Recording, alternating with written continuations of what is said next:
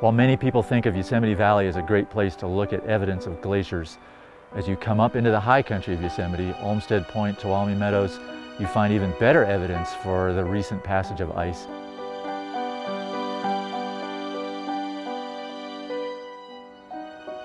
But to see the living glaciers still at work at the crest of the Sierra, there's nothing that compares to seeing this in action. Here is a field of ice formed from millions and millions of snowflakes slowly working on the mountainside, sliding downhill, just like they have off and on for tens and hundreds of thousands of years.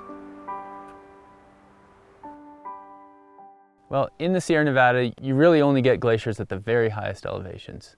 Near the, the highest peaks in the range, they're usually tucked up into cirques that mostly face north or northeast. So they're generally pretty remote places, hard to get to. So I'm standing here on the summit of Mount McClure and looking out over the Lyell Glacier. That's Mount Lyell right there, the highest point in Yosemite National Park, just over 13,100 feet. And beneath it is the Lyell Glacier, which is the largest glacier in the park. It's the second largest glacier in all the Sierra Nevada and the largest glacier on the western slope of the mountain range. And there's no trees at this elevation. There's not much soil. There aren't many plants. It's a fairly barren landscape, often windy, intense solar energy, intense ultraviolet.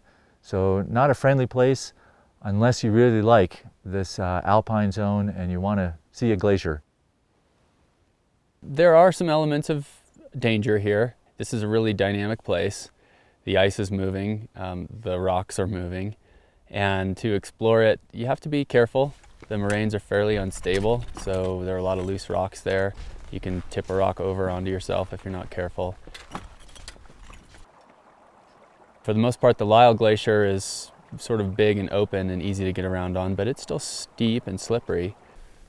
It's late summer, early autumn, and this is kind of a typical scene up on the Sierra glaciers, what we call sun cups.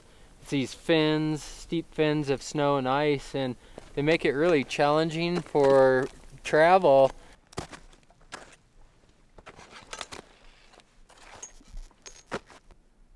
the McClure Glacier has some big crevasses and big holes in it, and so you actually need to be really careful moving around on that ice. Right now, we're about two thirds of the way up the McClure Glacier. Um, it's a pretty gentle slope, lots of sun cups. Uh, it steepens up above us. There's signs of crevasses starting to show some open gaps.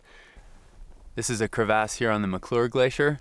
And a crevasse is basically a, a big fissure or chasm in a glacier that forms as the glacier's moving downslope. Uh, the downslope side will move a little bit faster than the upslope side and create essentially a tear in the glacier. And these crevasses can be a hundred or many hundreds of feet deep in some cases.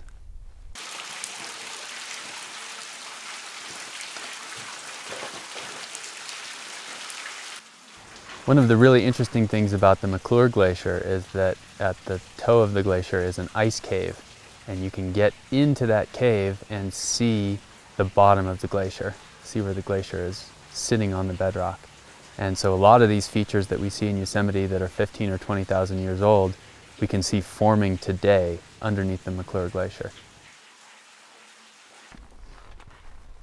So by definition, a glacier is a mass of ice that's moving, flowing and sliding down slope.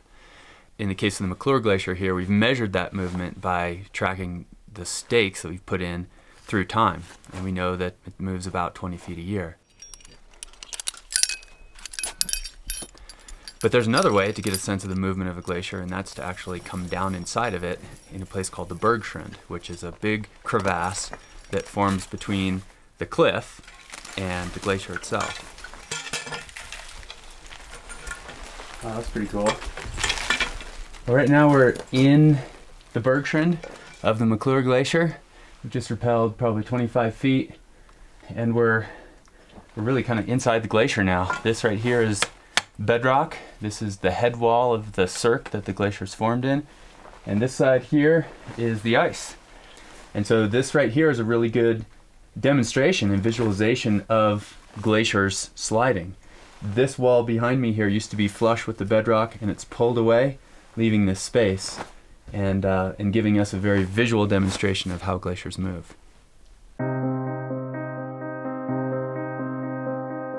I've been coming onto the Mount Lyell Glacier for 20 years. I've seen it change from the first time I came up here till now, and gradually I've watched it get smaller, more rock show, um, the classic features of glacier kind of slipping away, and it's almost like watching Half Dome melt away or dissolve. Well, these glaciers pose an interesting challenge for resource managers in the National Park Service. They are actively retreating, they are changing very quickly, but there's not a lot that we here in Yosemite National Park can do about that because every indication is that these glaciers are retreating in response to a globally changing climate. And so everybody's kind of responsible for trying to manage these glaciers in that sense. So things have changed, not just in the parks environment, but outside the parks environment that affect what we consider a very protected land. Our Yosemite is protected, it's designated wilderness, it's a World Heritage Site, but it's not disconnected from the rest of the world. And the sense is that this glacier will disappear within a few decades, and that will be a loss to our, the wholeness of our environment of Yosemite. The Lyell Glacier here, as it retreats, will just keep moving up the slope until it finally gets right underneath the summit there and it will disappear. And there are a number of other plants and animals that are doing effectively the same thing. And the ones that are living at the very highest peaks in the park, eventually they've got nowhere to go. I mean, that's the top of the park right there at Mount Lyell. And for the things that are up there right now, when the temperatures get a lot warmer, they're not going to be able to go anywhere. And like the Lyell Glacier here, they too may disappear. In the biggest sense, it is just cool that Yosemite has glaciers.